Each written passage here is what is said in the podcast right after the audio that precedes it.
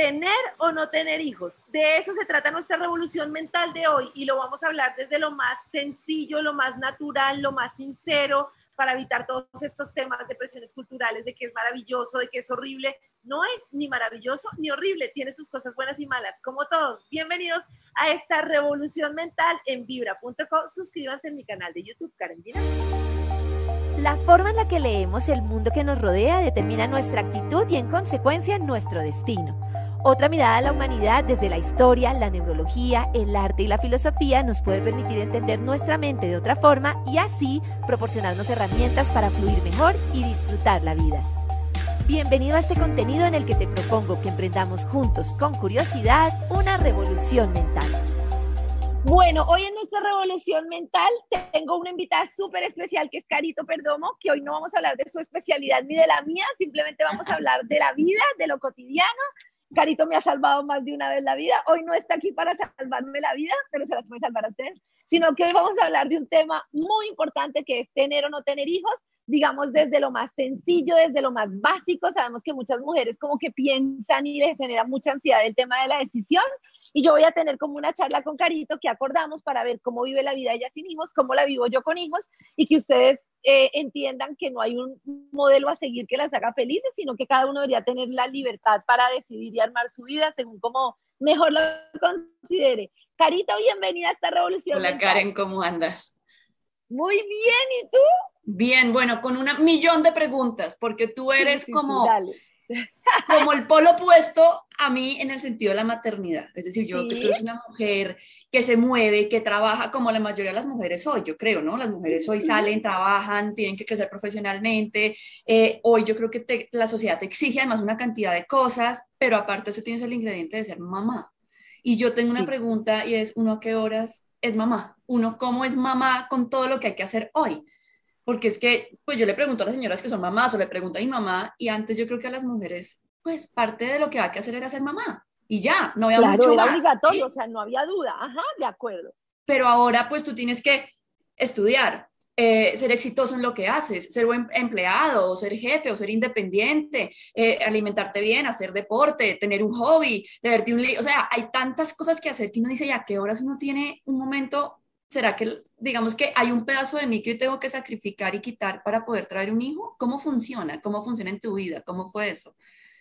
Bueno, pues en mi vida ha sido un proceso muy difícil, muy difícil. Ser mamá me ha parecido muy complicado. Realmente yo estaba como en un momento de mi vida en el que estaba empezando a coronar tiempos para mí. Yo desde muy niña tenía muchas responsabilidades y dije, bueno, llegó el momento en el que voy a leer, voy a dedicarme tiempo, ya no voy a trabajar los fines de semana. Quedé embarazada de Simona y yo siento, sobre todo durante los primeros meses y el primer año de vida de Simona, que lo poco que yo había ganado como de mi espacio como mujer, lo perdí.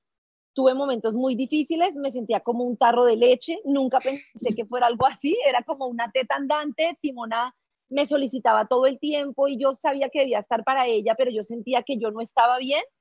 Eh, en la medida en que yo no estaba bien, ella tampoco estaba bien y empecé a sentir que yo no era más una mujer, ni siquiera tenía tiempo para arreglarme, pero tampoco me daban ganas de arreglarme, no me daban ganas de hacer nada, sentí una desconexión conmigo, te confieso que yo en las noches me soñaba con que yo me sacaba mucha leche y dejaba los tarros llenos de leche en la nevera y salía corriendo y no volvía. Simona era una niña que lloraba muchísimo, y mm, aún hoy en día considero que es un sacrificio demasiado grande. Eh, a mí me pasa que tengo que hacer esfuerzos para sacar tiempos para ellas, no es algo como que me surja naturalmente, sino que tengo como que bloquear mi calendario porque yo siento que soy una mujer que disfruto más otras actividades diferentes a la maternidad. Entonces, para mí es como, eh, muchas veces está mal, pero lo hago desde la culpa, como tengo que ver a las niñas, tengo que ver a las niñas, y aunque muchas veces lo disfruto, muchas veces lo hago como no debería hacerse, que es como una tarea más. Y es como, pucha, tengo que, cuando no debería ser así. Muy complejo, ha sido muy complejo. Y digamos que uno, uno, si yo te preguntara, ¿cuáles han sido como los grandes sacrificios personales? Obvio que te cambian las cosas que uno sabe, ya no duermes, no hay un domingo hasta las 10 de la mañana, entre la cama, yo entiendo todo eso, pero digamos que a nivel personal, como mujer, ¿qué espacios de la vida tú me dices, mira, me cambiaron y no van a volver, porque lo que yo he oído muchas veces es que hay un duelo, porque es como una mujer antes y una mujer después, esa mujer que se pierde, ¿a qué le tienes que hacer el duelo? ¿Qué perdiste que sabes que de pronto no vuelve? lo primero que yo creo que perdí es mi libertad, porque yo siento que un niño es como la leche hirviendo que está que se riega todo el tiempo y tienes que estarla mirando. Eh, tú eres casada y tú dices, me voy a ir, me desconecto de mi esposo y tienes la posibilidad de desconectarte de esa persona a la que te ligaste y no pensar en él durante el fin de semana si no quisieras y disfrutar. Con un niño no pasa eso. Tú te vas de un viaje, vas a desconectarte y siempre estás pensando, ¿estará bien? A mí me pasó en un viaje que hice hace poco, que me fui y de repente eh, me llamó Mericilla y me dijo, Mila se metió una pepa en la nariz. O sea, en cualquier momento estás esperando como una llamada en la que algo va a pasar, entonces tienes como un, sí, dejaste la leche en la estufa. Se derramó, sí. Yo, se derramó, pierdes tu libertad, no es como tengo la posibilidad de estar yo sin pensar en mis hijos, nunca más vas a volver a pensar en ti como la única cosa en la vida, o por lo menos así lo digo yo. Y creo que esa es como mi primera grande pérdida. Y mi segunda pérdida que la veo muy grande es la vida en pareja como antes era. Y eso tampoco se lo dicen a uno.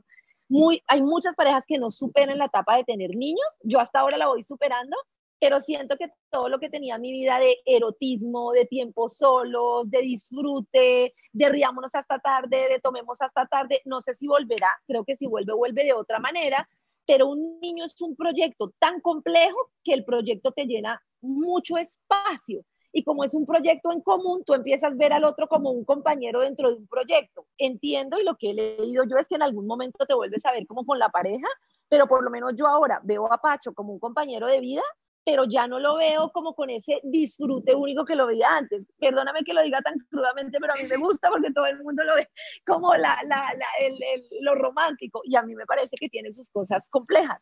Como no, es que a mí me parece que nadie te dice la verdad. Esa es una gran pregunta que yo hago. Yo le hago, como atiendo a tanta, tantas personas, a veces les pregunto como si tú pudieras echar el tiempo para atrás, porque hay algo que tú, a ti te cuentan ser mamá y te dicen cómo es y tú lo ves, pero hasta que no lo vives, pues no sabes. Y el problema de ser mamá es que es una, no tiene reversa, no es que yo diga, ay, no, ya no, me arrepentí. Reversa. Por eso, entonces uno como, yo le pregunto a las mujeres como, sabiendo lo que es ser mamás, y no implica que no quieran a sus hijos hoy por hoy, pero si pudieran echar el tiempo para atrás, ¿los tendrían o serían mamás? Y hay gente que hay gente que sí, hay gente que no, hay gente que me dice que se demoraría más tiempo, que disfrutaría más la vida. Hay mujeres que me dicen radicalmente que no, que no lo tendrían porque tuvieron una situación muy difícil y yo creo que obviamente cada contexto tiene su historia. Pero una pregunta desde mis zapatos, Karen, es como, si yo soy una mujer que tengo una gran duda de si quiero ser mamá o no, no porque no me gusten los niños, porque me parece chévere, no porque no me guste la vida en familia, porque vengo de una familia, pues de una vida familiar, pero no estoy segura si me va a hacer feliz la maternidad, ¿tú qué me dirías? O sea, como que, ¿qué consejo me darías? ¿Cómo saber si uno está listo para ser mamá? Porque yo pienso que no todas las mujeres tenemos la misma eh, personalidad, o sea, no todos tenemos las mismas capacidades, me explico, no todos somos buenos para lo mismo. Por lo tanto, creo que no todas podemos ser buenas mamás, porque pues...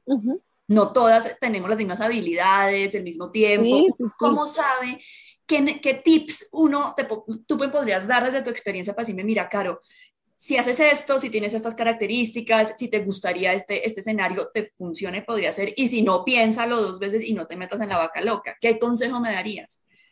Bueno, primero me gusta mucho lo que tú dices de la habilidad, porque creo que es algo que nunca se plantea y sí existe una, unas personas, sin, sin que esté mal o bien, que tienen más habilidad para estar con los niños que otras. Hay personas más tranquilas, que no son tan aceleradas. Por ejemplo, yo tengo una amiga de una pareja de amigos que son gays y a mí me aterraba mucho como uno de ellos tiene la niña, bate la sopa, hace el tetero, y sirve a la otra niña y yo lo veía, yo decía, esto es increíble y te lo digo para que veas que no es un tema necesariamente de machismo. Yo no podía, yo o calentaba el tetero o faltaba a la niña o cambiaba el pañal, pero para mí hay gente que lo vive con mucha destreza. Y tengo compañeras que me dicen, para mí fue muy fácil, para mí en realidad era difícil porque los niños requieren un poco como la habilidad de ponerte a la estatura de ellos y entender que cuando el niño está subiendo un peldaño, no es que esté terco, no es que esté necio, sino que es justo el proceso que él necesita para el desarrollo de sus músculos. Entonces necesitas la paciencia para que el niño, para que tú vayas al tiempo del niño y no el niño a tu tiempo. Entonces una mamá que le está diciendo, bañese rápido, haga esto, si tú eres, por ejemplo, muy acelerado o muy, en eso sí me he salvado yo, muy obsesivo con, lleguemos a la piñata a tiempo, lleguemos al almuerzo a tiempo. No, es el tiempo de él y para él el baño es un súper momento. Para mí, si tú eres una persona muy rígida, muy obstinada con los tiempos, con las estructuras y con el perfeccionismo, vas a sufrir porque eso no te lo da un niño. Eso es lo primero. Y lo segundo que me parece muy importante, Carito, es como cambiar la pregunta que nos estamos haciendo y que todas nos hacemos, y yo me la hice en algún momento de la vida, y es, ¿yo seré feliz cuando tenga un niño? Esa pregunta es muy importante, pero la pregunta más importante es, ¿yo tengo la capacidad en este momento para hacer feliz a un niño? ¿Sí me entiendes el cambio en la pregunta? Y lo planteo por lo siguiente, hay una autora que se llama Laura Goodman, Goodman que es muy importante que ella habla de la biografía humana y explica cómo todos nosotros tenemos traumas que están fundamentados en nuestra niñez, que me imagino que tú lo conoces. Entonces está la persona que decide hundirse en el trabajo porque tenía un, un entorno tan hostil que prefería como abstraerse y hacer cualquier cosa con tal de no escuchar a sus papás. Bueno, eso es porque no tuvo papás sanos emocionalmente o la típica persona, por ejemplo, me pasó mucho a mí, que es como complaciente porque siente que debe complacer a los papás para llamar su atención porque los papás no están presentes, no necesariamente físicamente, sino mentalmente. Eso tiene dos problemas. Primero, cuando las personas no están bien mentalmente, van a tener efectos en los niños siempre.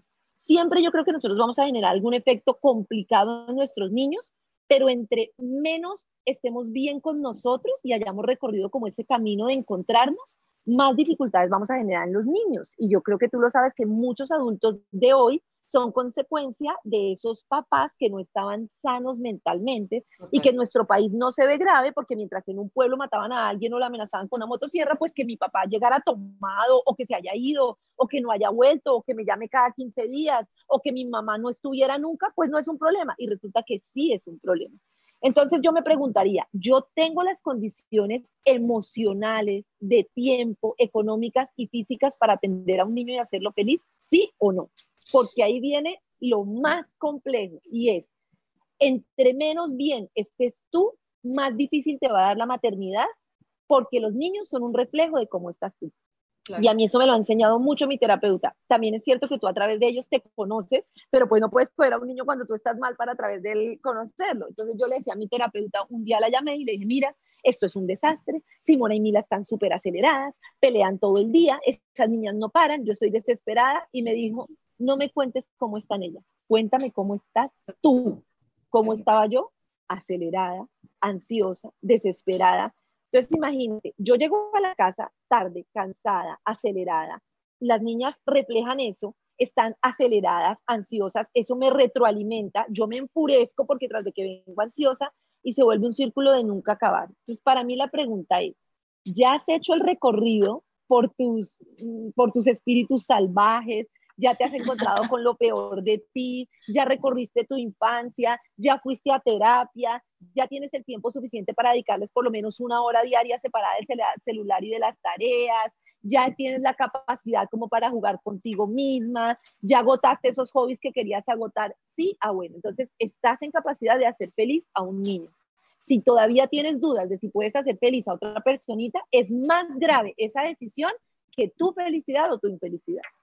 Claro, pero si yo lo veo en ese orden de ideas, uno diría, el 99%, pues no debería tener un hijo, ¿sí? Porque además es que las posibilidades de tiempo son muy escasas, muchas veces los recursos son muy escasos, ese cuento de que es que un niño viene con el pan debajo del brazo, no, em, y las, las razones por las que uno tiene un hijo, ¿no? Alguna vez alguien me decía, me miraba y me decía, pero es que si tú teníamos esta conversación y me decía, tú te imaginas tu vida cuando tengas 70, 80 años, ¿quién va a estar en función tuyo? ¿Quién te va a cuidar?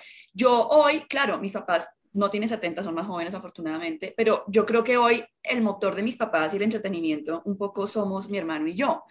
Pero yo no quisiera, Karen, tener que tomar una decisión de ser mamá para planearme un futuro para que en 50 años alguien esté en función mía, porque además no es garantía de nada. Yo puedo tener un hijo que se vaya a vivir al otro lado del mundo y no me ponga atención o que se muera antes que yo, ¿sí? Pero digamos que son como todos esos escenarios que uno empieza a recorrer.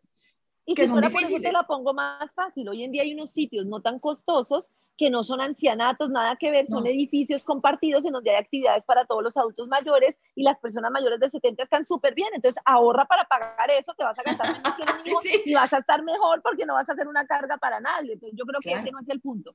Pero sí es el punto, Carito, que yo te entiendo que mucha gente dice, lo que pasa es que yo no sé, económicamente no puedo, y en nuestro país económicamente no vas a poder nunca porque es muy difícil. Pero creo que las personas no se están haciendo la pregunta de si estoy bien mentalmente para tener un hijo porque nosotros no nos han enseñado como la importancia, que yo sé que tú la sabes porque lo trabajas con mucha gente, de lidiar con esa infancia, con ese pasado o de constelar o de algo, porque todos traemos unas cargas. Y yo creo que los papás decidimos tener hijos sin primero resolver nuestras vidas, así como pensamos que la pareja nos va a resolver la vida y no la resolvemos la nuestra primero, pensamos que el hijo nos va a resolver la vida y no resolve. Y lo primero para mí antes de tener un hijo es, tienes tu vida medianamente resuelta, es un proceso y nunca la vas a resolver. Pero ya eres una persona que entendiste por lo menos qué te dolió de niño, ya por lo menos tuviste una charla con tu niño interior, ah, bueno, entonces tenemos. Yo lo entendí muy tarde. Si yo hubiera sabido eso, yo digo, yo tuve a Simona cuando no era. Y fíjate que yo terminé en terapia empujada porque dije, yo no conecto con mis hijas. O sea, para mí tener hijas se volvió una tortura y esto no puede ser y yo quiero disfrutar de la maternidad, como tú sabes que fue por accidente, entonces ahora pues me toca reversar y me ha servido para hacerlo. Y me he dado cuenta que en la medida en que yo avanzo, puedo estar mejor con ellas. Pero, pero creo que ese es el paso clave. Una vez estés bien contigo, puedes hacerte como mejor la pregunta.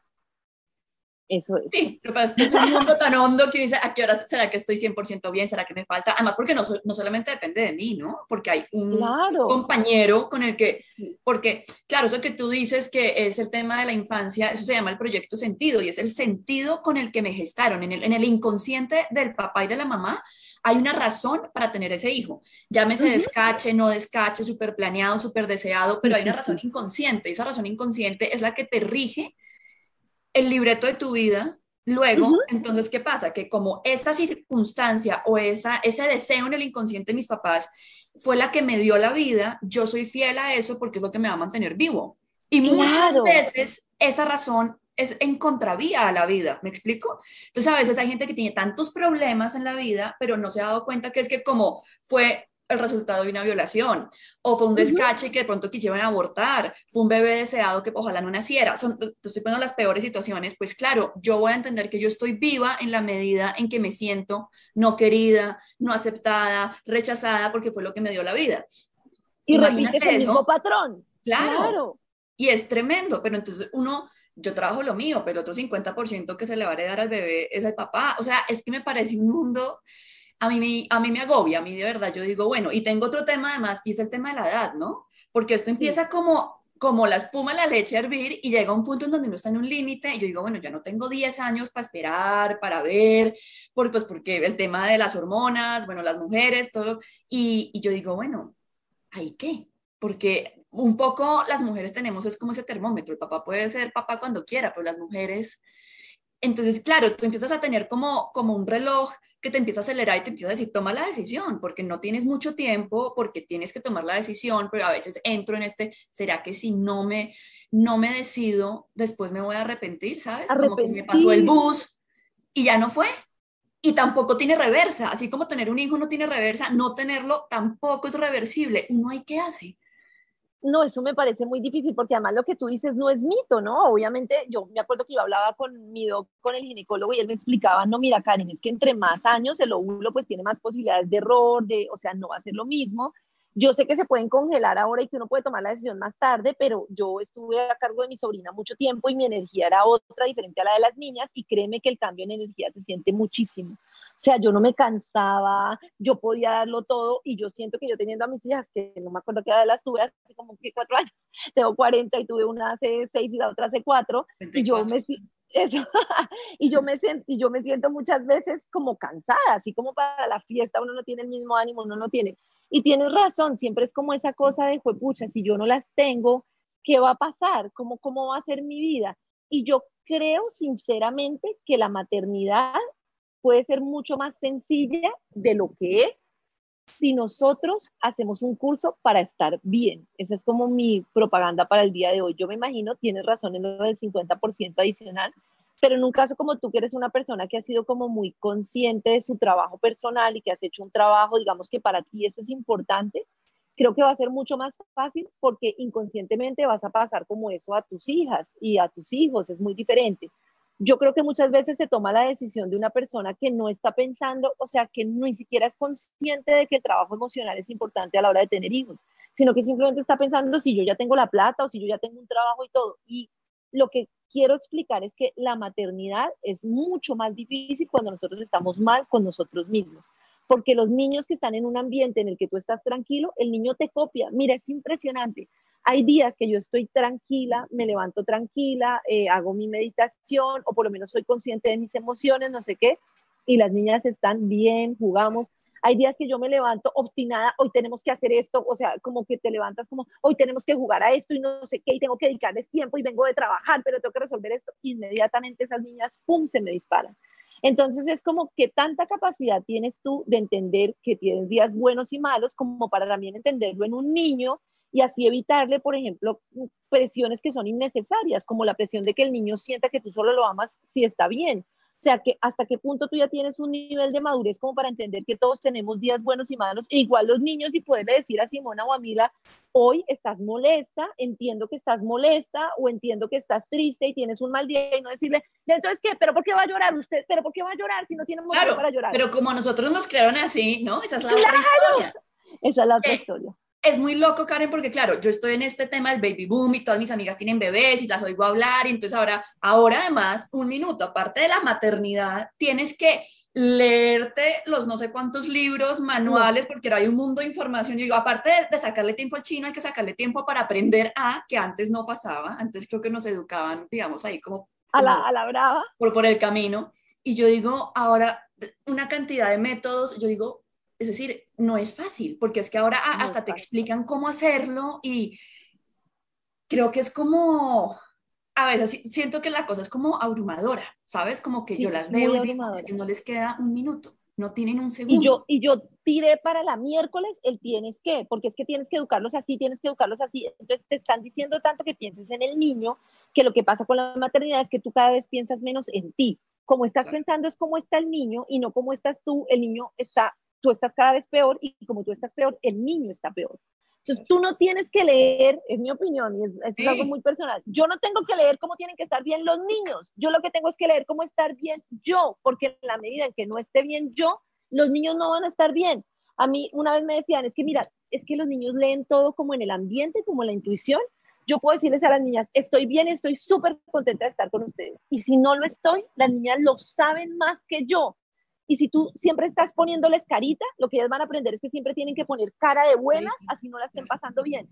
Entonces, no es eso, es cómo estoy bien yo y decirles, bueno, que esto es muy difícil, pero es decirles, hoy yo necesito un tiempo para mí, hoy yo necesito esto para mí y hasta que no encontremos esa forma de estar bien, y es muy difícil, Carito, lo que tú dices, que hay que meditar, que hay que hacer ejercicio para que se suba la serotonina, que hay que no sé qué, y tú dices, ¿a qué horas? De verdad que en términos de sacrificio, es un sacrificio muy grande y yo no voy a negar que es como prácticamente abandonarte en cierta medida porque se requiere mucho tiempo. Creo que funciona mejor cuando estás bien, pero sí requiere un abandono de uno totalmente. Tengo una pregunta que creo que tú eres perfecta para responder eso, porque como tú manejas una empresa, eres jefe, eres líder de una cantidad de gente, Karen, digamos que el, el desarrollo o como el camino profesional de una mujer se estanca con la maternidad? Porque creo que es una pregunta muy importante que muchas se pueden hacer, que algunas no se hacen y se estrellan contra la pared en el momento en que tienen el hijo y es como, digamos que los hombres y las mujeres, yo veo que hoy por hoy los papás son más involucrados que antes, pero mamá es mamá y yo veo que hay muchas mujeres que su parte profesional, ahí qué pasa, desde tu, tu experiencia, ¿cómo fue? Para ser realista, yo creo que uno no puede tenerlo todo en la vida. O sea, yo no he sacrificado laboralmente porque me gusta mucho mi trabajo, pero lo he sacrificado tiempo de las niñas. Y como no quiero sacrificar ni a las niñas ni al trabajo, he sacrificado tiempo de mi vida viéndome yo anulada. Entonces, tienes que saber que si vas a ser mamá, o estás dispuesta a renunciar a un 30% de tu carrera laboral, o estás dispuesta a dejar niños más solos con la culpa que eso se genera, o estás dispuesta a abandonar tiempo tuyo. Fíjate que yo para meditar, para hacer ejercicio y todo, yo me levanto a las 4 y 20 de la mañana. Y en consecuencia, cuando estoy, con esas niñas a las 7 de la noche, estoy remamada. Entonces, estoy sacrificando mi tiempo de sueño, mi calidad de vida. Entonces, yo digo que yo te puedo decir, no, yo seguí mi trabajo como si nada. Y si te digo la verdad, seguí mi trabajo porque me gusta mucho. Pero el sacrificio que estoy haciendo es un sacrificio ni el hijo de madre. Mira, este fin de semana ¿Sabes qué pasa? Que además es como nunca para. Normalmente tú en la vida o en el trabajo, si tú le dedicas a un proyecto y ya le dedicaste, a mí me pasa, si yo le dedico un proyecto cuatro horas, capacito a la gente, todo, suelto el proyecto por hoy y anda solo. Con los niños no pasa eso. Este fin de semana yo me llevé a las niñas, las llevé al mar, las llevé a la playa, jugué con ellas y, y, yo tenía que llegar a hacer un trabajo el domingo. Como lo habíamos dado todo en la pista sábado y domingo, no, yo dije, pues en el carro de regreso se me duermen, yo llego a las 7 de la noche, hago mi pues llegué y estaban despiertas. Y imagínate mi rabia después de todo el fin de semana decir, chinas, pero les he dedicado todo el berraco sábado, todo el berraco domingo y todavía me están pidiendo más. Y piden y piden y piden, diría mi terapeuta, pero porque tú estás acelerada, por lo que sea, pero estaba mamada. Y hay un punto en el que tú dices, pues pucha, es demasiado sacrificio. Bueno, y tenemos dos entrevistas. Dime, dime. La última pregunta. El último escenario, que es no tener hijos. ¿Qué pasa si uno no tiene hijos? Porque es que nos han vendido que así como tienes que ir al colegio, a la universidad y hay que trabajar, hay que casarte y ser papá o mamá. O sea, eso está dentro del combo. ¿Y qué pasa si no? Porque es, es, es, chocante, la gente como que lo mira a uno y bueno, ¿y para cuándo el hijo? Y es que como así, es como, como si lo dieran por, por, por, entendido, como que toca, ¿qué pasa si no tengo hijos? ¿Será que no soy exitosa? ¿Será que me va a generar una frustración en la vida? ¿Será que alguien me decía, pero es que biológicamente usted viene a prolongar la vida, ¿no? Entonces digamos que es uno de los grandes legados, tareas que tengo que hacer. ¿Y qué pasa si no? A mí no tener hijos me parece una gran opción. Yo creo que para mí, por ejemplo, hubiera sido una gran opción de vida. Yo creo que eh, eh, tengo como otras aspiraciones de realización, si es que así se llama, otros proyectos que me gustan mucho. Creo que si no hubiera tenido niños, hubiera sentido que con mis proyectos estaba muy contenta. ¿Qué creo yo que hubiera perdido? Aparte del romanticismo, que es cierto que hay momentos en los que tú dices, fue pucha, esa conexión que tú tienes con los niños y esos momentos cuando, cuando lo sabes llevar de divertirte son únicos eso creo que lo hubiera perdonado y me hubiera divertido de otra manera, pero lo que hubiera tenido más formas de pasarla sabrosa, pero creo que lo que lo que me hubiera perdido es lo que yo he aprendido de mí misma. Ha sido muy duro, pero fue pucha. Si yo veo en las niñas mi propio reflejo y esas cosas que me faltaba aprender, me han empujado a aprenderlo a las buenas o a las malas. Me parecería tenaz que yo veo que hay gente que tiene hijos y no lo aprende, sino que simplemente chancletea a los hijos y hágale y no sé qué yo las veo a ellas y digo, pucha, he aprendido mucho de mi vida, ha sido muy duro, pero he aprendido mucho. Pero sí creo que, y es una lástima, creo varias cosas. Primero, creo que en los colegios nos enseñan una cantidad de cosas ridículas y nos deberían enseñar una cantidad de cosas de habilidades emocionales que harían que ese proceso fuera mucho menos doloroso. Y segundo, pues yo tengo, no sé, tengo una amiga que vive en Holanda, tengo una amiga que vive en Londres, tengo como muchas mujeres que viven la maternidad diferente a mí porque tienen como un contexto en el que cuando tienes hijos, por lo menos esos años que son tan duros, puedes ganar lo mismo trabajando menos tiempo, puedes tener tiempo para ti, puedes transportarte fácilmente, puedes llevar a los niños a un parque gratis. Entonces creo que también en el contexto en el que estamos es muy difícil y creo que las empresas en Colombia están muy lejos de entender la responsabilidad tan berraca que es tener un niño como futuro del país. O sea, que es como, pucha, ¿cómo no eres consciente de que una mamá tiene que estar temprano en su casa y de que el cansancio es tenaz y que la estás acabando y es, es muy duro. Entonces creo que ese contexto es muy complejo. Entonces vamos a escuchar las entrevistas. Mira, la primera es Patricia, que es una mujer que no tuvo hijos y nos va a contar eh, cómo vive su vida al final de no tener hijos. ¿Crees que el hecho de no haber tenido hijos no te está implicando como ahora como un arrepentimiento o un cuestionamiento o algo en el fondo de tu corazón que por allá te diga, ve, ¿cómo hubiera sido mi vida con hijos? ¿O no lo sientes así tanto? Pues mira que realmente no, no, no, no, nunca lo, lo, pues no lo siento así. ¿Por qué? Porque siempre traté de cultivar pues mis propias ilusiones porque qué me pasaba con las mamás y pues me pasó con muchas de mis compañeras porque tú llegas a una etapa que ya la mayoría tienen hijos y ya como que a ti te van sacando o tú vas a una reunión y, y todas hablan que mi niño es esto, mi niño es otro, mi niño, yo no, ay, hijo de madre, yo, yo qué opino, ¿sí?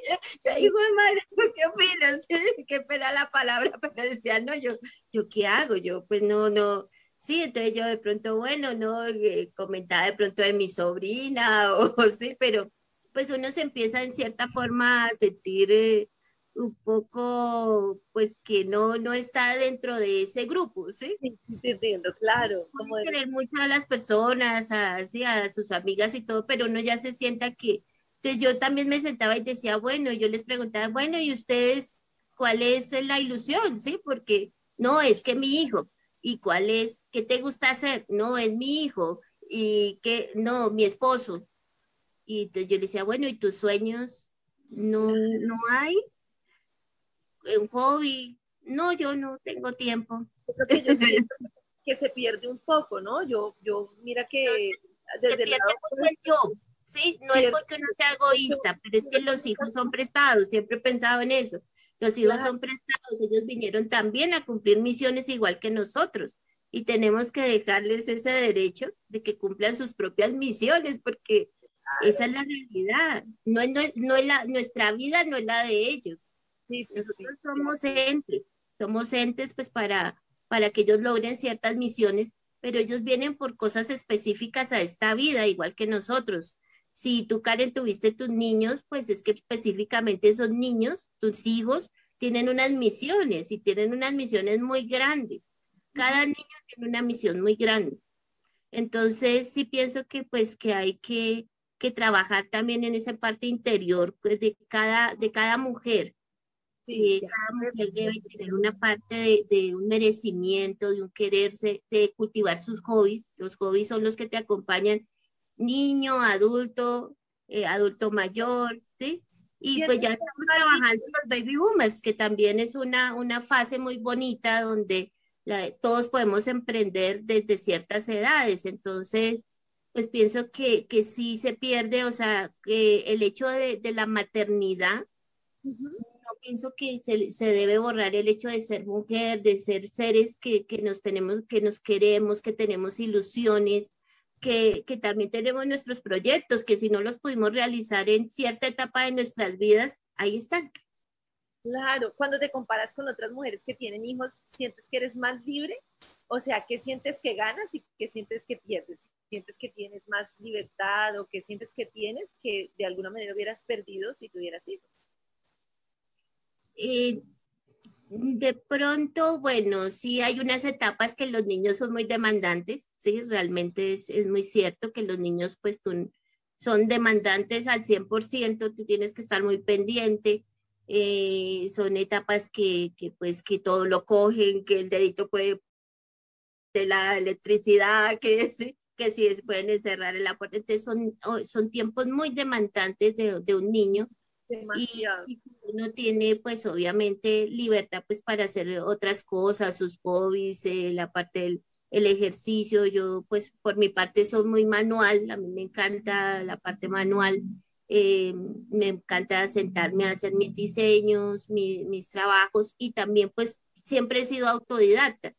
Entonces, la parte ambiental, pues eh, prácticamente he sido autodidacta obviamente voy haciendo unos cursos alternos y lo que puedo, pero, pero sí, sí, obviamente sí, los niños son demandantes y pues por eso tienen sus misiones y por eso las mamás son tan grandes, porque, porque tienen esa misión de que esos niños salgan adelante, puedan tener pues unas, pues sus propias vidas, sus propios trabajos, sus propias formas de transmitir pero sí soy una creyente en que tenemos que dejar mejores seres humanos para nuestro planeta, para nuestro entorno, y que esas mamás también tienen derecho a tener una vida.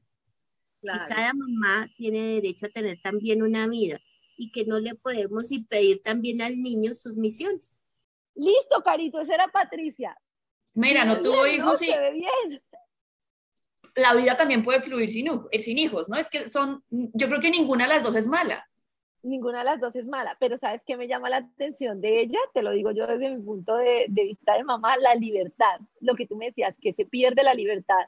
Yo, mm, eh, bueno, más adelante vamos a tener una charla con una amiga que no, no ha tenido hijos o cuando yo te veo a ti, que te pregunto yo lo contrario ¿Cómo te sientes tú hoy en día en tu día a día? ¿No te sientes muy libre?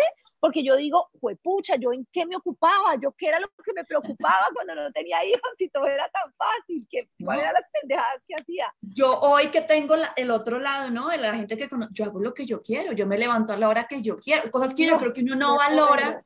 Y yo digo, uy, yo me levanto a la hora que a mí se me da la gana. Y me puedo quedar además si quiero pereciando media hora más dentro de la cama y nadie me necesita. Y suena muy egoísta, Karen, pero yo no sé si yo quiero sacrificar eso en mi vida. Claro, pero pues que puede sonar no, decir, oiga, no sea egoísta, no sea boba, pero yo no sé si yo quiero sacrificar la buena vida que tengo, no vivo de afán, no le corro a nadie, no tengo que partirme en 20 pedazos. Claro que en el otro lado, entonces tengo, no, la gente que, es muy romántica y que se la goza mucho y te dice, mira, no vas a encontrar un amor más grande que el de los hijos. Oigo mucha gente que se convierte en papá y dice que le nace pues un amor como de las entrañas que es inexplicable y yo digo, ¿será que me voy a quedar sin conocer esa sensación? Es que es súper es, contradictorio. Sí, pues ese amor es bonito, pero, pero es muy duro, o sea, uno tiene que compensar como el tema del amor con lo duro que es. Y lo que te digo, lo del reflejo de uno, ¿no? Mira que Simona puede ser fin de semana o lo que sea, ella se levanta a las seis y media, siete de la mañana y se duerme a las nueve de la noche sin siesta ni nada. Yo he visto a muchos niños que duermen y yo me muero de la envidia y mira que mis tiempos, como yo te digo, a la hora que me levanto, me acuesto a las nueve y media de la noche, me levanto a las cuatro y media de la mañana, entonces también es como que ellos siguen ese mismo ritmo, pero para mí que no dormía, antes no dormía porque no quería, ahora no duermo porque no, puedo. Y el sacrificio físico es, es muchísimo, por eso yo creo que uno debería organizarse para saber qué va a sacrificar antes de, y si siento que he perdido mi libertad, o sea, yo no es que me arrepienta de haber tenido a las niñas, pero sí siento que es una decisión que implica muchos sacrificios. Lo del amor, pues, es, sí es un amor muy particular, eso sí te lo tengo que confesar, es como un sentimiento, como de, no sé, como una afiliación, como un, una cosa que yo nunca, no sé si nunca había sentido, porque yo a mi sobrina la quise como una hija y después de tener mis hijas me di cuenta que la había querido como una hija, que me dieran que no, era muy particular pero sí es como un tema de un amor muy especial. Eso sí pero dar una pregunta. Ese rol de tía, que creo que es lo más cercano que uno puede experimentar para ver si uno es apto para ser mamá, al final yo veo, yo digo, hay muchas tías pues muy queridas, muy entregadas, pero porque finalmente saben que al otro día descansan. Claro, eso es otra Al mismo tiempo, no es comparable, porque gente dice, no, es que yo amo a mis sobrinos, es que yo eh, me entrené con mis, los hijos de mis amigas, y uno dice, pero es que ¿cuánto tiempo pasas con esos chinos? En cambio, el tuyo es tuyo, es 24/7.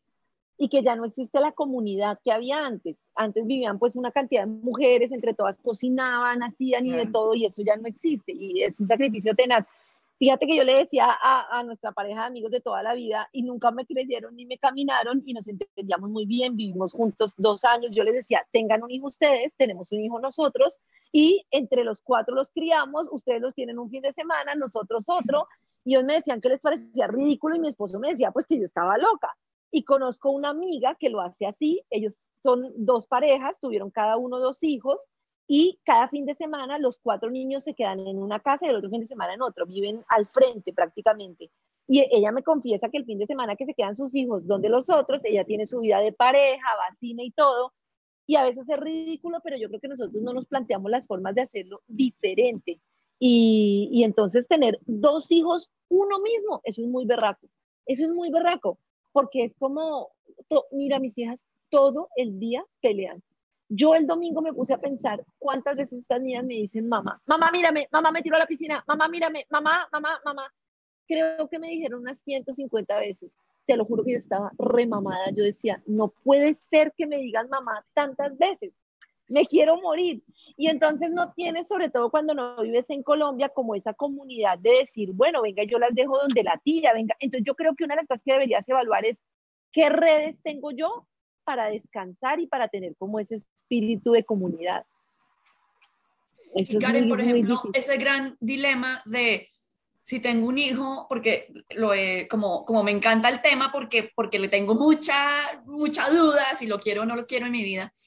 Muchas mamás me dicen, no, es que yo no tuve un hijo para dejárselo a la niñera, pero hay otras mamás que dicen, no, yo tengo un hijo, pues tengo que seguir con mi vida. Entonces, ¿qué tan válido es tener un hijo? Pero entonces, ¿qué hago? Porque yo no puedo llevar al niño a la oficina, no puedo cargarme el chino a todas partes, tengo que tener mi vida. Entonces, a ti, digamos, ¿cómo te funciona el tema de saber que tus hijos de pronto pasan más tiempo, es una realidad, pasan más tiempo con otras personas que contigo? O sea, a veces la, niñera se vuelve más cercana que la misma más cercana. Sí, pues yo no tengo alternativa, me toca porque yo trabajo, pero debo aceptar que soy muy estricta en que, por ejemplo, yo conozco muchas personas que tienen niñeras todo el tiempo y que además esas niñeras tienen quienes cuiden los niños y yo digo, esto no tiene sentido, este país es como, entonces ella también ya es una cadena, sí. su mamá.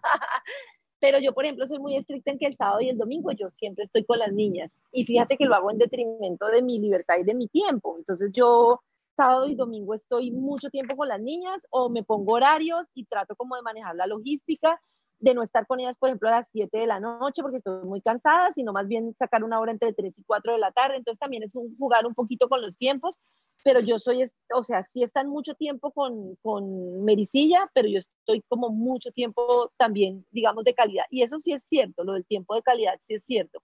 También depende de cómo estés tú bien contigo, pero si en ese momento estás, o sea, yo creo que a los niños no les vale estar tres horas con ellos y estar mirando el celular y estar con ellos, no, a los niños lo que les vale es una hora, suelto el celular, suelto todo y estoy sentado contigo. Pero a mí me pasa que a veces se me va la mente en el trabajo y digo, pucha, llevo tanto tiempo sin pensar en mis hijas y creo que es por lo que tú dices, porque no tengo esa habilidad. Fíjate que a mí me encantaba jugar con los niños. O sea, yo antes de tener a mis hijas, yo era la que iba a una fiesta y me sentaba a jugar. Y ahora perdí como ese espíritu porque tanto me toca pues, jugar que... Claro, claro. Sí, sí, sí. Y entonces uno va aprendiendo cositas. Por ejemplo, me decían el otro día, es que el problema de tus fines de semana es que yo le digo a las niñas, llegó el fin de semana de mamá. Entonces ya sentían como, ah, es el fin de semana de la mamá, entonces no te dejo ni respirar. Entonces, por eso te digo que es importante estar bien con uno, porque, por ejemplo, para mí que tiendo a tener una personalidad complaciente, entonces siento actuar desde la culpa. Entonces, si no resuelvo eso antes, pues vivo sacrificada eternamente. Entonces, toca mirar muy bien cuáles son como tus demonios para poder ser mejor mamá. Es súper complicado. Mi última pregunta, Karen, y es, hoy pleno siglo XXI, mejor dicho, ¿qué tan verdad es que, digamos, la mamá es la mamá? El tipo puede estar muy involucrado, puede ser un gran papá, pero digamos que en tu experiencia y desde lo que tú has visto, digamos que en algún punto, hoy por hoy uno podría decir que es un trabajo 50-50 o sigue teniendo más responsabilidad la mamá porque es la mamá. La mamá es la mamá y yo lo viví desde el primer día en que nació Simona. Pacho me ayudaba, que yo sé que no se dice ayudar, pero digo me ayudaba es porque de verdad él intentaba con todo su corazón poner toda la logística. Estaba mi mejor amiga que en ese momento me ayudaba, pero la niña solo quería la teta. Y Simona eh, fue una niña que eh, fue difícil precisamente por mi ansiedad en ese momento. Entonces ella lloraba y lloraba y pues la única que podía llegar a darle teta era yo. O sea, muchas veces me pedían que yo descansara y yo me intentaba ir a descansar y yo escuchaba a la niña por allá llorar y hasta que no le dieran teta no había.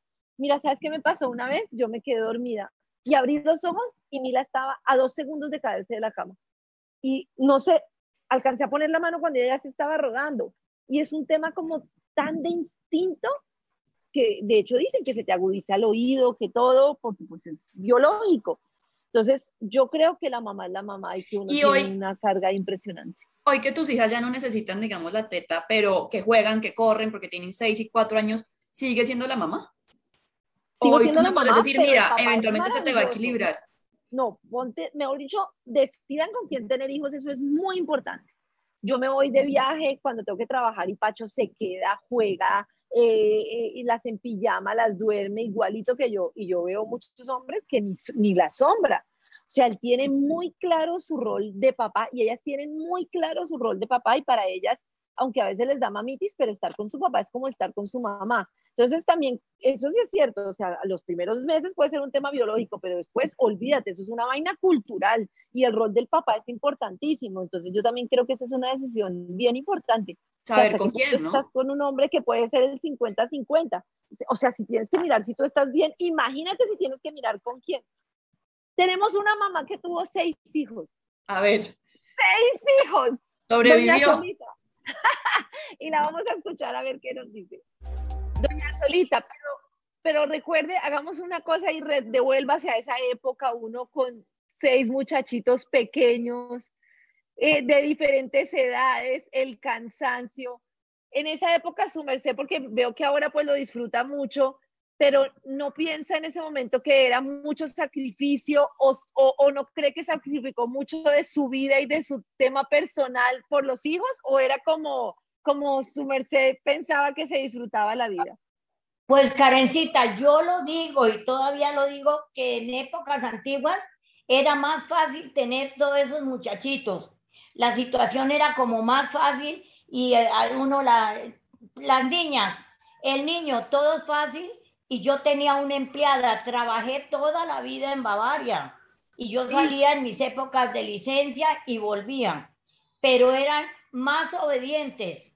Los niños antiguos eran más obedientes, eran juiciosos. Pues hoy en día todas las cosas van cambiando, la tecnología, eh, eh, los estudios, todo, pero yo no me, con ninguno me amarraba. Que decían, vamos para tal parte a vacaciones, camine, echaba mis seis chinitos y corra. No me complicaba nunca la vida. Increíble. Yo con dos, doña Solita, y me pego unas enredadas. Mire, yo le voy a decir, este fin de semana justo nos fuimos de paseo con las dos niñas. Se pegaban entre las dos, la una lloraba que tengo hambre, que tengo sed, la una le quitaba a la otra. Yo lo único que quería era como 10 minuticos de paz. Era imposible. Y me, cuando regresamos del paseo, ya que yo tenía que venir a trabajar, yo dije, son las nueve de la noche, se van a dormir en la carretera y yo voy a poder llegar a leer una cosa que tenía que leer. Pues llegaron despiertas, doña Solita. Ay, Dios mío. Estaban desde las siete de la mañana en la piscina. Y llega un punto en el que yo digo, esto, se lo confieso, es mucho sacrificio tan hijo de madre, yo cómo me metí en esto. Dígame cómo será. No, Carita, yo se lo decía y le decía a Sabi, yo tuve esa crianza de mis hijos muy fácil, yo no sé por qué, pero fueron todos como iguales, las cinco niñas y luego me llega el monito, ese cariño, diga, el consentimiento entre seis mujeres y fue la, la emoción de todo, pero yo los llevaba muy fácil, peleaban como todos los niños, eso sí, peleaban entre sus juguetes y sus cosas, pero esa, ese desorden y esa que uno llegaba a la oficina y estresado y la cabeza y todo, no, ¿para qué voy a decir? Yo no tuve todas esas, todas esas cantidades de cosas. Pasaba delicioso y me, me, la vida se me hacía como fácil, que vamos a ir a un almacén, por ejemplo, caminen todas.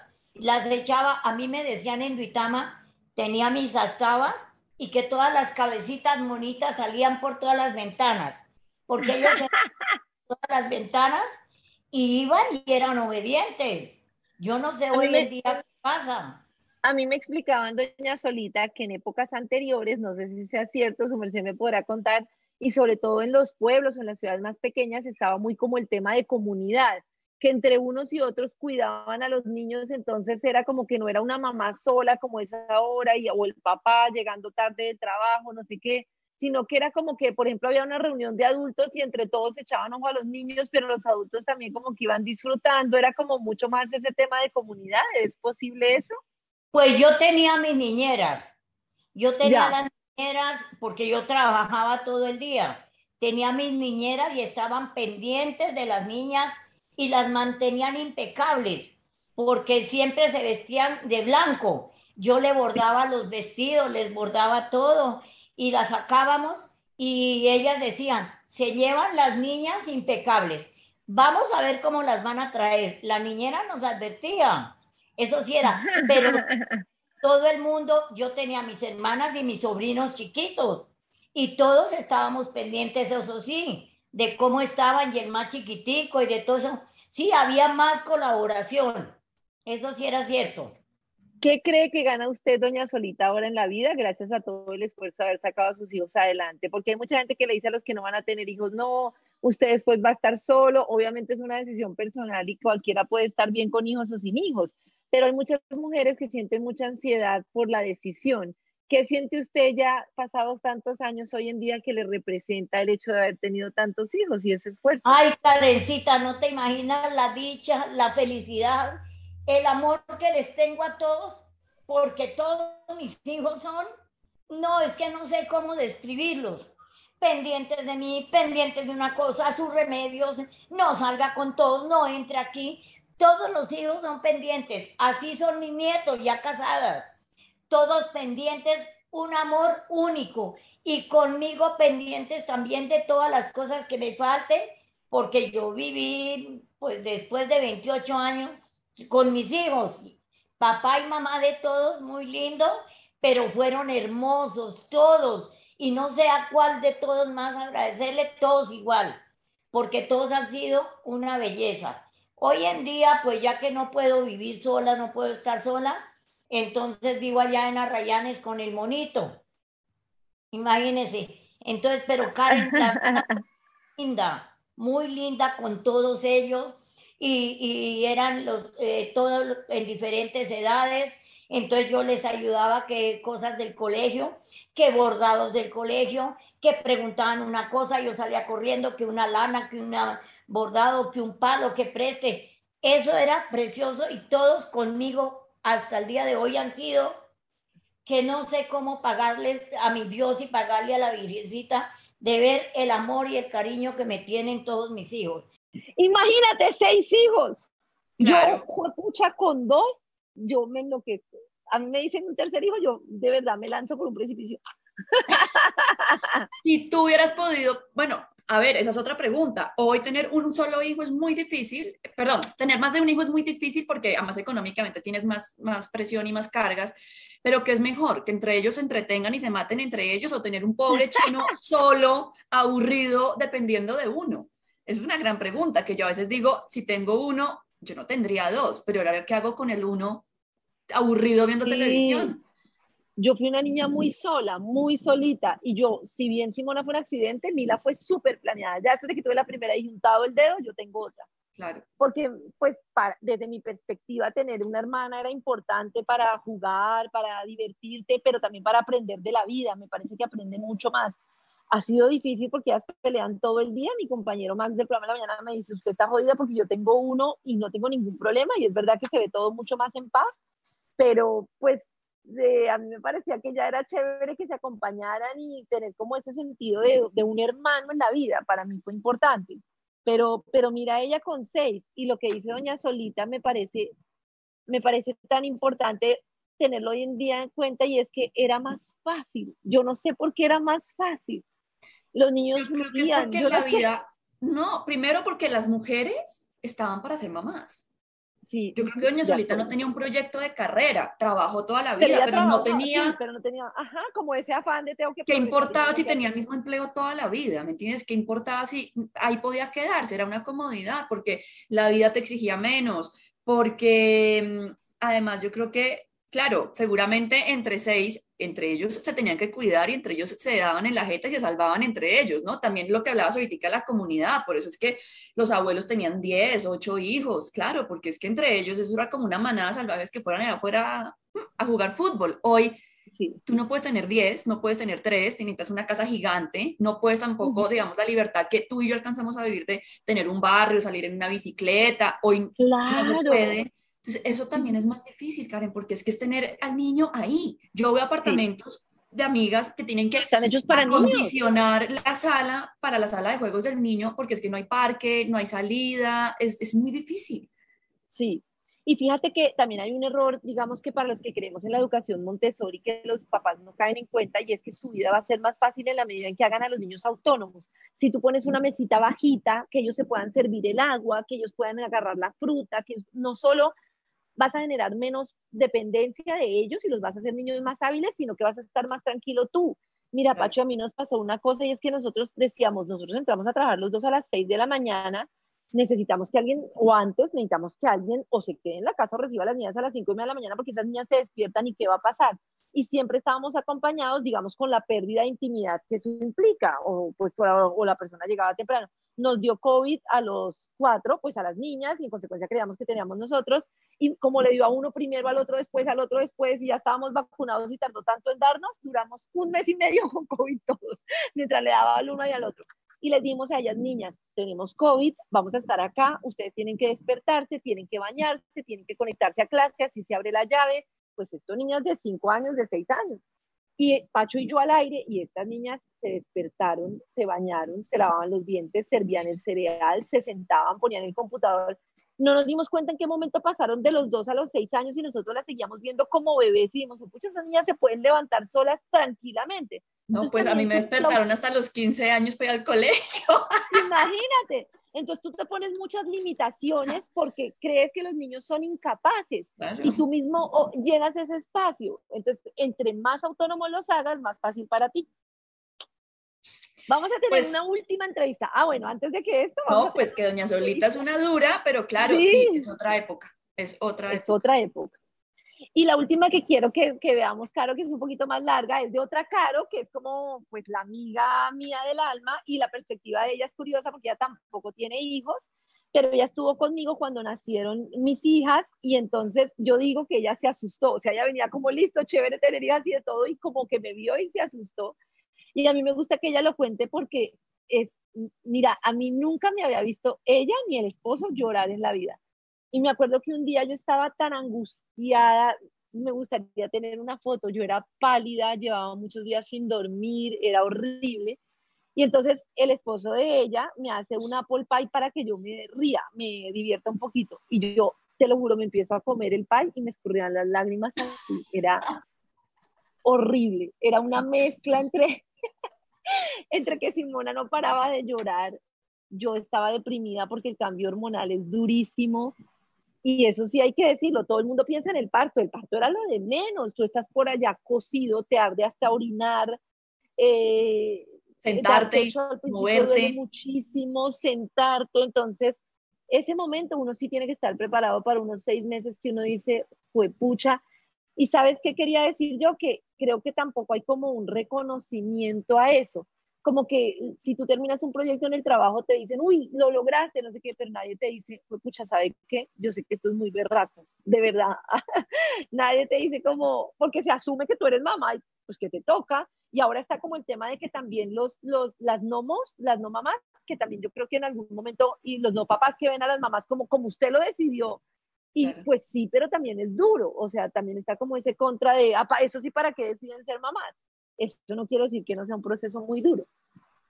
Además, esto no es un tema claro. Yo entiendo que el tema de los bebés van creciendo, las etapas se van quemando, después ya no lactas, después sí, las cosas, el sueño se normaliza, pero tener un hijo, pues yo creo que es que además en la medida en que el niño crece, tú tienes como nuevos retos y tienes, eso es un trabajo de no acabar, no es de pensar a corto plazo como, bueno, me aguanto un año sin dormir y le doy pecho un año y ya pasa, pero después voy a tener, entonces, no sé, que está caminando, entonces tengo que estar, sí, en cuatro porque el chino se va a ir de, cabeza en todas partes. Y yo creo que en niños, entre el niño va creciendo, es como un trabajo que no, ¿a qué hora se acaba ese trabajo? ¿A qué horas tienes tú como que retomas tu vida? Yo no sé realmente si, si llega un momento en el que vuelves a ti o simplemente pues te acostumbraste como todo en la vida y ya vas en automático.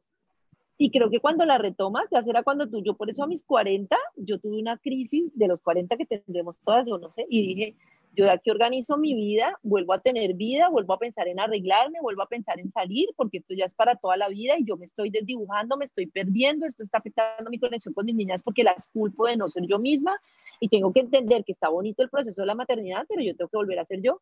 Y entonces volví a ese proceso de encuentro. Imagínate, muy duro. pero es como un resurgir, ¿no? Como un resurgir, pero también ha sido chévere, pero ha sido muy duro. Vamos a ver esta entrevista para que veamos cómo es, cómo fue mi maternidad, que fue para que lo vean cómo es, sin el romanticismo.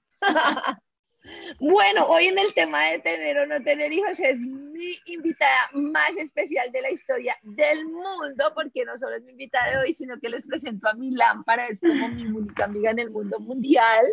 Se llama Carolinita, pero yo le digo mi lámpara y bueno, como digo, yo no, no soy muy de amigas, nunca he sido, pero ella es como mi, mi alma, mi todo. Y entonces es una invitada muy especial porque las dos tenemos el contraste entre que yo tengo dos hijas y ella no tiene hijas, eso número uno.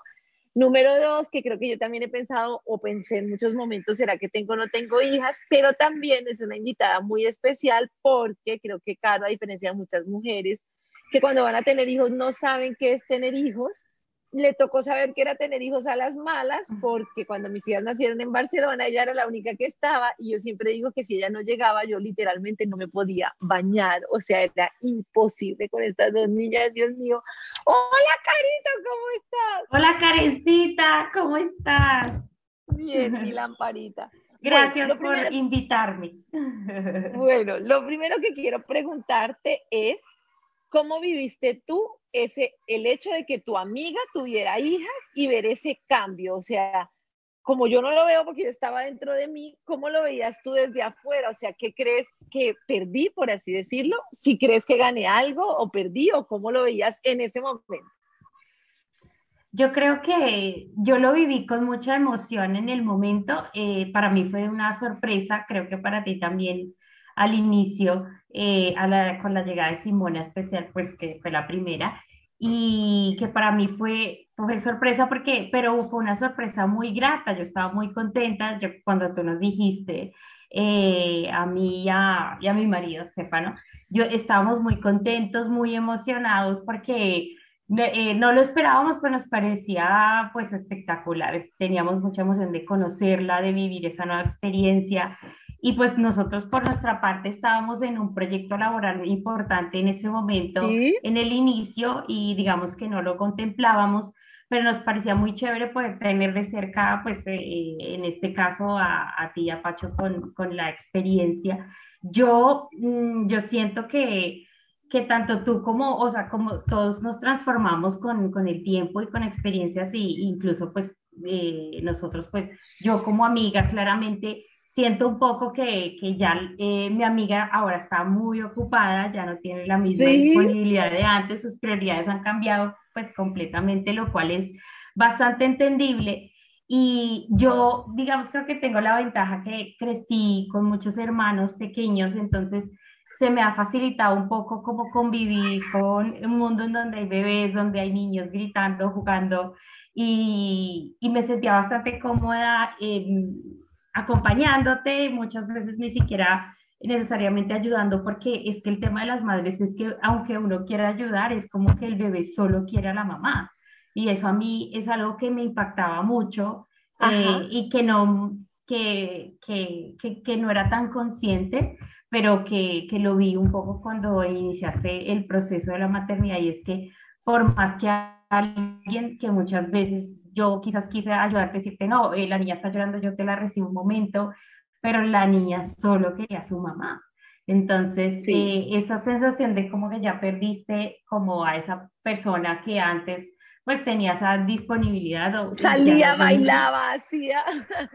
Pues yo lo, recuerdo con, yo lo recuerdo con mucha angustia y todavía lo vivo así y a mí me gusta hablarlo sinceramente por esa sensación de las mamás, o sea, yo no digo que tenga momentos chéveres y que no los disfrute porque mentiría, pero sí siento que de alguna manera hay una de las cosas más complicadas que me parece y es el hecho de que la labor de mamá sea permanente. Sea, una de las cosas que a mí más me ha costado es el hecho de que tú no dices, soy mamá estos días y durante tres días voy a dejar de ser mamá, así estés viajando. Yo una vez viajé para desconectarme y tuve un susto, no siempre pasa, pero pasa, siempre estás como con el corazón en la mano y es como si la leche siempre se fuera a regar y en caso de mis hijas son muy demandantes y hasta ahora, hace como unos siete meses, ocho meses o no sé cuánto, creo que yo empecé a ser consciente de la necesidad de recuperar mi vida porque siento que perdí mi vida por completo. O sea, el primero, el segundo año yo me sentía como un tarro de leche, me sentía muy triste, no me daba ganas de vestirme. Yo no sé si tú lo veías, pero era como mm. muy duro, muy, muy duro. Sí, el inicio de la maternidad eh, lo recuerdo como tuyo, pues que, en, que, pues estábamos viviendo juntas en la misma ciudad y compartíamos todos los días. Sí, lo recuerdo mucho, como yo sentía como todo el tiempo esa sensación de quiero ayudarte, pero no sé cómo exactamente porque yo veo que la niña solo quiere estar contigo y que no, yo no puedo darle a la niña lo que la niña necesita en este momento. Entonces era como querer ayudar, pero no, no poder. También te, yo vi un poco, sí, a mí me impactó mucho sentir que tienes que estar 24/7 que no tienes como un momento para ti, ni siquiera para bañarte o para mandarte un bocado de comida a la boca, poner, o sea, eso, eso era horrible, me generaba mucha ansiedad. Sí, era el tema... Me acuerdo que muchas veces trataban de tenerme a la niña, pero no podía porque era una niña cuando nació Simona que lloraba mucho y ahora que me la hace recordar, yo no, no podía comer, no podía bañarme, llegábamos a un restaurante, yo tenía que estar con la teta disponible. Me acuerdo que muchas veces decíamos, no, que la niña se duerma para que Karen pueda estar un rato y podamos tomarnos algo. Duraba mucho en dormirse y yo me quedaba dormida con ella. O sea, eran dos años sin vida prácticamente. Sí, yo recuerdo mucho como, no sé cuánto tendría, un mes o algo así, un día que intentamos hacer como una comida, un almuerzo, y terminamos todos dormidos en el sofá, sentados con la bebé. Me acuerdo que, que nos despertamos un poco asustados porque creo que tú la estabas alzando y, y, el cansancio y el agotamiento se sentía, incluso en las personas alrededor, pero yo digo, lo que, lo que yo veía, como te veía agotada, es, es duro.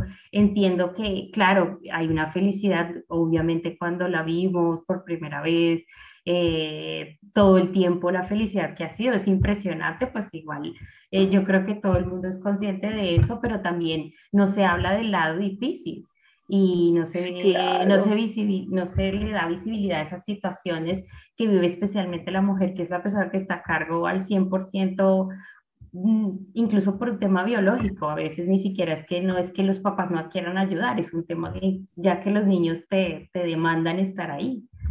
Y quiero preguntarte ahora cómo lo vives, porque yo recuerdo que antes de yo tener a Simona, yo tenía prácticamente muy seguro que no quería tener niños porque yo ya había tenido como mucho contacto con mi sobrina y sabía que era muy difícil, pero me acuerdo que me daba mucha ansiedad la decisión de no tener hijos. Me sentía muy insegura porque unos días quería, otros días no, unos días me parecía que iba a ser maravilloso, los otros días me parecía una tragedia.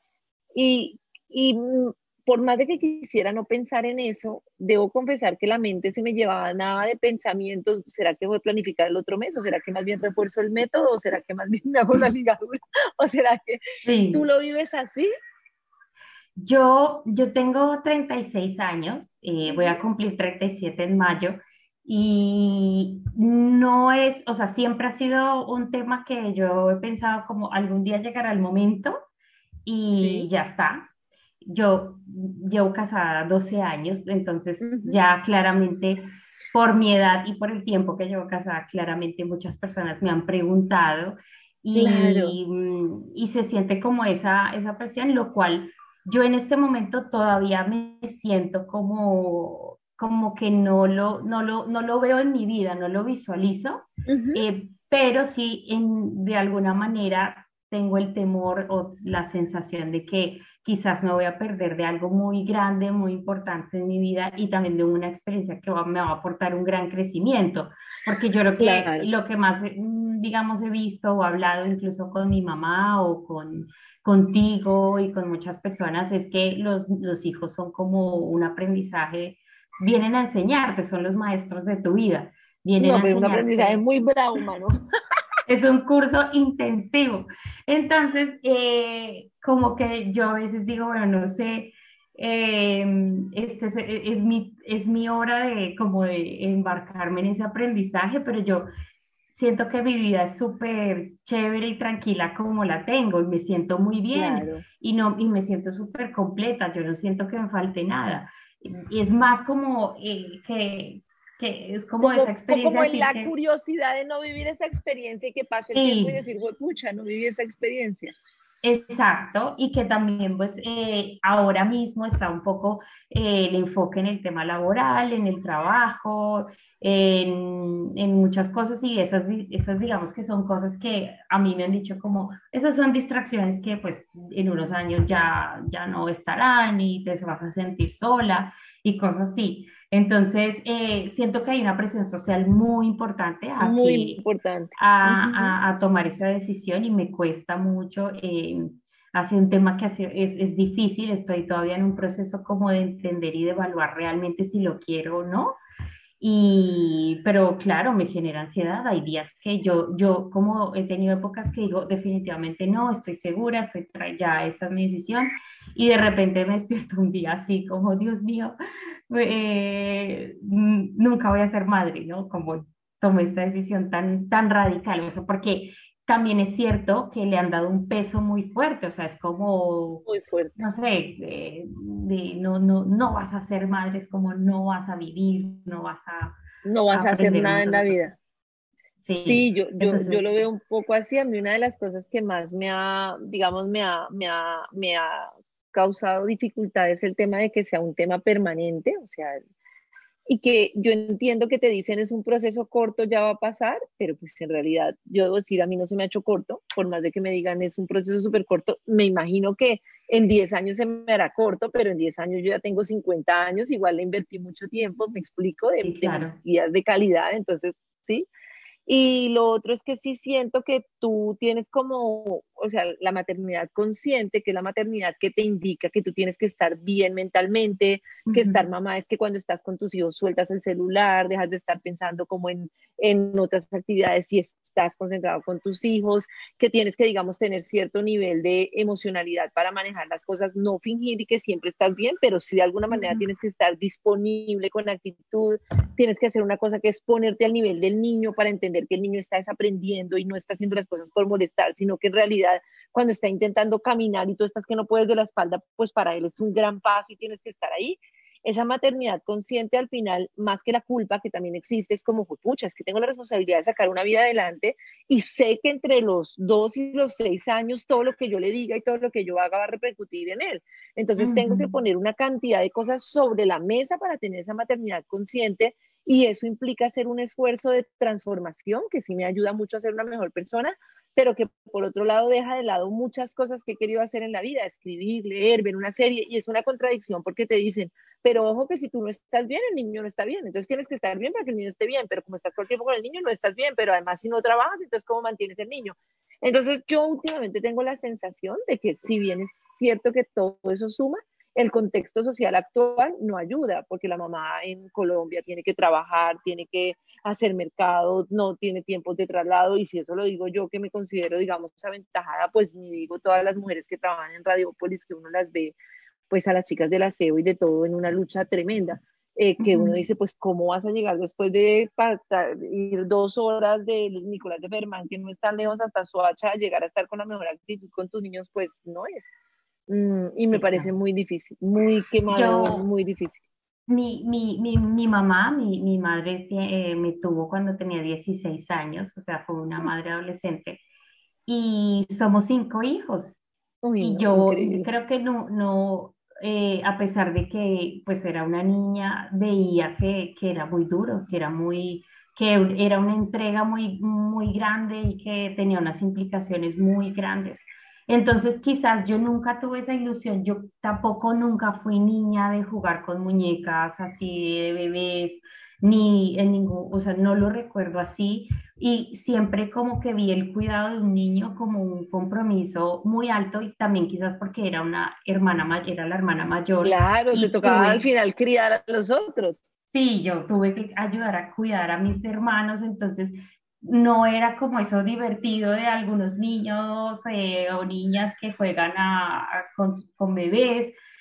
Para mí era un juego, o sea, para mí era una realidad. entonces nunca, eh, no lo vi como una aspiración de algún día quiero cuidar de alguien, porque ya lo hacía y no quiero decir, yo amo a mis hermanos, los adoro, fue una, cuidar de ellos ha sido una experiencia muy bonita, pero, pero cuando ya tuve mi mayoría de edad y empecé a viajar y a estudiar y a hacer mis propias cosas, me sentía realmente lo que yo quería hacer, que me sentía feliz, me sentía completa. Entonces, y como eso es lo que he hecho en los últimos no sé cuántos años ya, pero mm, siento que, que, es lo que yo he querido hacer y que lo encontré y que no estoy tan segura de que esté dispuesta a dejarlo, eh, porque también me ha costado mucho esa independencia económica, esa independencia también personal y todo me ha costado un montón eh, poder desarrollarme profesionalmente y llegar al punto que, en el que estoy o poder viajar y muchas cosas me ha costado mucho. Y entonces siento que tener que dejarlo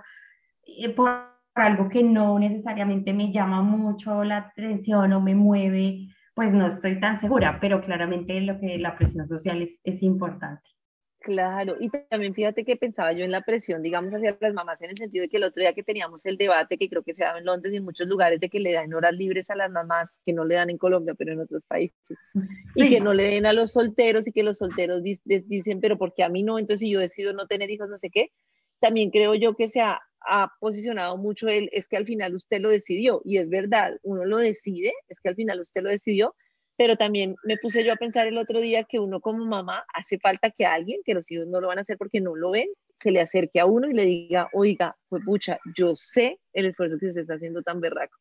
Porque es como tan, se asume que lo tienes que hacer, que nadie se te acerca y te dice, y es una bobada, pero es como ese reconocimiento social y de todo, y que te digan, mire, sé que lo que usted está haciendo porque yo digo, muchas veces te premian hasta por el trabajo, ¿no? Te felicito porque te esforzaste en este proyecto y creo que a mí me han felicitado por muchos proyectos y nunca por la maternidad. Y creo que ha sido el proyecto más difícil de toda mi vida. O sea, yo me acuerdo que no me interesaba ni siquiera peinarme. O sea, era como, no era que no me interesaba, era que no podía ni siquiera pasarme un cepillo. Y un día, de verdad, hace un tiempo me vi en un espejo y dije, pues pucha, yo no soy yo. O sea, yo soy, me volví la mamá de Simona, dejé de ser Karen para ser la mamá de Simona. Y esa despersonalización y ese dejar de verte, también es cierto que hay temperamentos de niños y que uno nunca sabe, pero también lo hemos hablado de que hoy en día en general los niños son, tienen mucho temperamento y eso se debe pues también al acelere de los padres y de la propia vida. Entonces, pues es, es difícil. Es, es, un reto y lo que tú decías ahorita del tema de que hoy en día se vive la paternidad muy diferente a, digamos, en la época, quizás hace unos años había más tribu alrededor de la crianza de un niño. Hoy en día, eh, por eh, los contextos de las ciudades grandes, de que vives eh, fuera, por ejemplo, en mi caso, yo no tengo a nadie de mi familia cerca, entonces, si tengo un hijo, yo no tengo quien me ayude un día o mediodía o nada en absoluto, ni si se me presenta una emergencia. Entonces, mm, hoy en día no, no es tan sencillo. Aparte, pues los horarios no son generalmente tan conciliadores, en Colombia especialmente. Entonces, realmente y el peso siempre cae sobre la mujer, siempre. Porque tú eres la cuidadora, tú eres la mujer la que tiene que estar. Tú tienes la teta, con la logística, es crítico. Partiendo de ahí. A mí, Pacho me ayudaba, tú me ayudabas todos con la logística, pero al final pues la teta era yo y tenía que poner la teta, ¿no? Había, había de otra. Aparte que ella, la niña solo quiere estar con la, o sea, los niños quieren estar con la mamá, es como que, sí, el, instinto, el olor y todo, y, la, y sentirse protegidos. Entonces, yo mm, estoy en ese momento, creo que hay, estoy segura que hay un montón de mujeres que tienen una edad cercana a la mía y están en ese proceso. Yo mm, creo que no es fácil, pero eh, poco a poco lo más importante creo que es pensar en uno y más y no necesariamente en lo que le dicta a uno la sociedad, pero esa parte es compleja. Yo creo que es súper importante pensar distinto a lo que te pide la sociedad y pensar que al final puedes estar con hijos y ser feliz o ser infeliz, y estar sin hijos y ser feliz o ser infeliz. O sea, que la maternidad no determina, pero sí creo que hacer ese listado de lo que pierdo y lo que gano conscientemente, como decir, venga, pierdo esto y gano esto, como hacerlo muy objetivamente. Eh, yo creo que es importante, pero me parece muy difícil, me parece, creo que la decisión más difícil de la vida y también creo que mucha gente piensa que las personas que no tienen hijos les dicen mucho, usted no va a tener hijos y se va a arrepentir, pero no piensan que uno puede tener hijos y puede arrepentirse, lo que pasa es que decirlo es más difícil. Pero yo tengo días, eh, yo ayer que llegaba con mis niñas, yo decía, pucha, no quiero ser mamá, estoy re mamada, o sea, no quiero ser mamá, esto es muy duro, lo he pensado muchas veces, así no sea políticamente correcto, muchas veces digo, quisiera estar sola porque extraño mi tiempo y mi libertad, Claro, así como tengo momentos bonitos con ellas, tengo muchos momentos en que digo, esto de verdad es demasiado difícil. Y creo que vale la pena contarlo para que la gente lo sepa y pues bueno, tengan herramientas. Sí, igual, y, y, también eh, las, las mujeres que, que si, si llego yo, por ejemplo, a decidir que finalmente no voy a tener hijos, que mm, también hay muchos retos, o sea, hay, hay muchos retos de, de las dos partes, pero yo pienso que igual hay que tener por lo menos un poco de solidaridad con las madres eh, cercanas, porque yo veo a veces en las familias incluso como eso de, ay, pues eh, eh, muchas frases, por ejemplo, que a mí me molestan mucho, que dicen, por ejemplo, no sé, a veces a mí me gusta dormir hasta tarde y a veces me dicen, hmm, espera que tenga su primer hijo y verá que eso se le va a quitar. O, o que uno se quiere salir de fiesta y hmm, espere que ya le llegue el primero y verá que ahí se le acaban las fiestas, ¿no? Como frases de este estilo, como de te tiene que llegar la hora, no sé, como, como estás predestinada a esto. Eh, sí, de acuerdo. incluso a veces en, entornos de amigos o de familias, ¿no? Que estos chistes, ¿no? De uy, o la típica de uy, de aprovechen para dormir porque ya no sé qué. O sea, a mí todas esas cosas, pues esos chistes Mm, eh, creo que debería ser más llevado hacia la solidaridad, decir, bueno, mm, te voy a echar una mano, eh, te llevo algo de comida preparada, o bueno, no sé, hay, hay muchas formas de ayudar, pero creo que eso se nos ha olvidado mucho y es más como el reto de, de, de la foto más bonita en Instagram y el que aguante más días sin dormir. Sí, al final yo creo que he visto muchas mujeres con hijos realizadas y felices y he visto mujeres sin hijos muy realizadas en otros proyectos también muy bonitos y felices. Entonces creo que es importante decir pues que eso definitivamente no determina la felicidad eh, y que bueno, y que cada uno puede tomar su decisión libre. ¿Viste, Carito? Yo no sé si te dejé peor o mejor. Yo creo que un poco lo que le pasó a, tu amiga es lo que yo veo, que es que yo las veo y digo, claro, no las he visto, no, no, he compartido el día a día del parto y del, con mis amigas, pero las veo en su día a día y lo veo más cerca, lo veo más de en la realidad, no tan romántico. Y cada día estoy como echando reversa, como que digo, pucha, no sé, unas once que antes podían uno sentarse, hablar, ir a comer, ahora no hay una conversación lineal, no se puede mantener una sola cosa porque los niños se están descabezando, porque la una le mordió el dedo a la otra, no hay como, y me lo cuestiono, claro, uno termina asustado, si uno no está muy seguro, uno empieza como a dudarlo, es verdad. Sí, sí, es verdad. Pero yo, digamos que la recomendación que te puedo dar con el corazón y que yo creo que en este momento es la más importante y como veíamos en una de las entrevistas y todo, es pensar si yo en realidad, siendo un proyecto tan importante como transmitirle a alguien como tu ADN o tu día a día, es como si yo ya estoy no perfecto, pero si yo ya estoy en capacidad de darle como, como mm, digamos, eh, un ambiente de paz mental a un niño. Ah, un ambiente de paz mental no significa ser perfecto, significa como ser consciente de mis emociones, como ser consciente de las cosas que me marcaron en mi niñez, como tener un poquito de manejo de, de, mi día a día. Yo creo que esa pregunta es muy importante y no solo para que hagas a un niño feliz y lo puedas hacer, digamos, sano mentalmente, sino también porque eso te va a facilitar la maternidad. Eso yo creo que sería la pregunta del millón. Pues es una pregunta muy difícil de responder porque yo no sé si hay momento en el que uno tenga todos esos checklists chuleados y uno diga, estoy, porque además siempre tú tienes en la vida, ¿no? Algo que resolver, algo pero al que menos hacer. haber empezado el proceso, ¿no? Por lo menos ser consciente del proceso. Yo creo que eso es importante. ¿Será que esa es la razón por la que la mayoría de la gente es un descache? Porque es que yo que trabajo este tema de las estaciones. Como el matrimonio. Si uno lo piensa, uno nunca se casa. ¿Será que hay un día en que uno se siente listo? O realmente yo creo que eso es una cosa en la que en algún punto uno tiene que, como cuando te tiras a la piscina, o sea, no hay que pensarlo tanto. Yo creo que no hay que pensarlo tanto.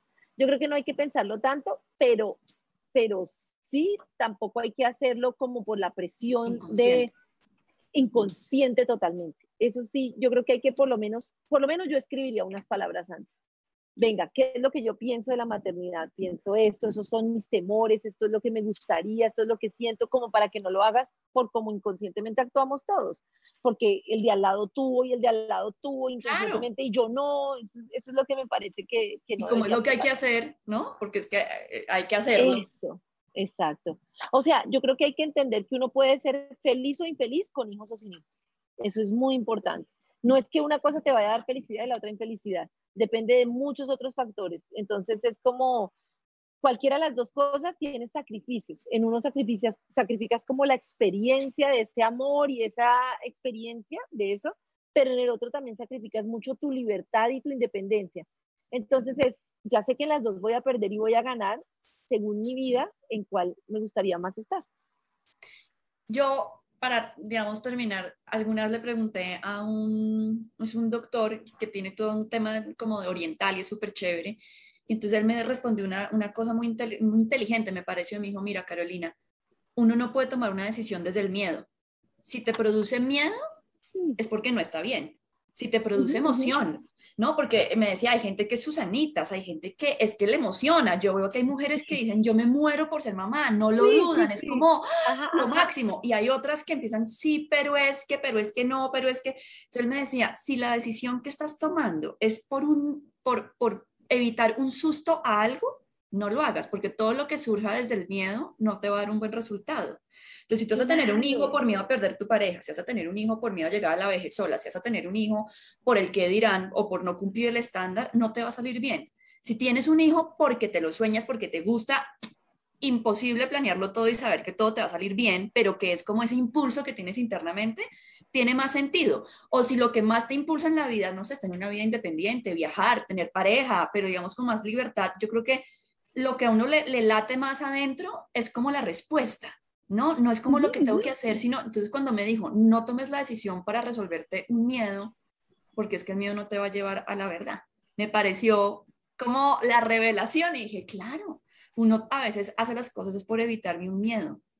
Sí, estoy totalmente de acuerdo contigo y me parece un gran consejo, pero súper consejo. Carito, y quienes quieran trabajar, dime tú qué, qué, qué, te pueden hacer contigo. Quienes dicen, oiga, yo voy a aprovechar esto para trabajar mis demonios. Pues mira, esto tiene que ver con dos cosas que uno a veces hace, y es bueno, todos tú sabes que estamos ligados a nuestro árbol genealógico, ¿no? Sí, las cosas. digamos que también muchas veces eh, nosotros somos además representantes de de ancestros que ya no están en nuestro árbol genealógico y por lo tanto ahí se nos complica, se nos enreda la pita porque no solamente somos la consecuencia de la razón por la que nos gestaron, sino que a veces somos fieles o leales a la historia de ese personaje que estamos como reemplazando en el árbol genealógico. Y es muy importante saber también cuál es la historia de esa persona.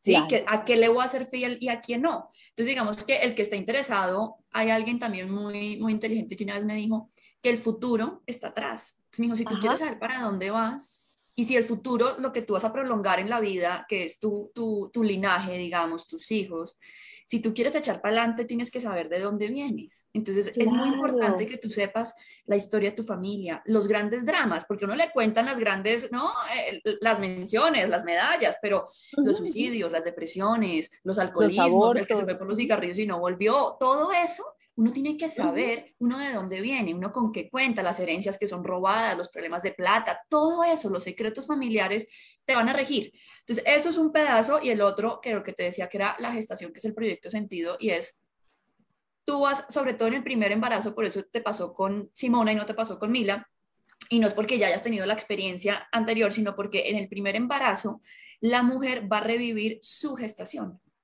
Ay, mucha, claro. Muchas veces los embarazos se embolatan o la, crianza del primer bebé es más difícil, claro, porque no tienes ni idea qué estás haciendo porque es la primera vez, pero también porque en el inconsciente hay una serie de información que tú tienes de lo que fue sí, sí, sí. nacer, lo que pasó contigo, la razón por la que te gestaron. Entonces, el que quiera, con mucho gusto, pero esto toca es como abrir la caja de Pandora y empezar a excavar. Porque sí, mira que yo en el proceso me di cuenta que yo repetía el hecho de que de que mi mamá no había podido ser mamá por todas sus cosas, su mamá tampoco, su mamá tampoco, y al final repites el patrón, entonces conocerlo me parece muy importante.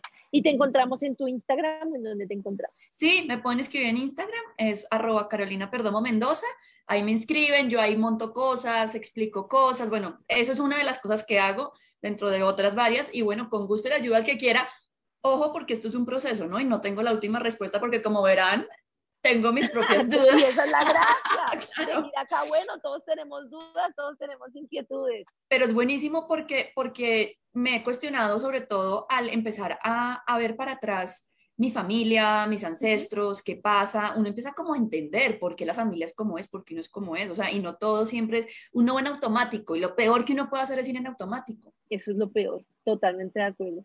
Carito, muchas gracias y espero que me acompañes en otra revolución mental. Súper, de una, me encantaría.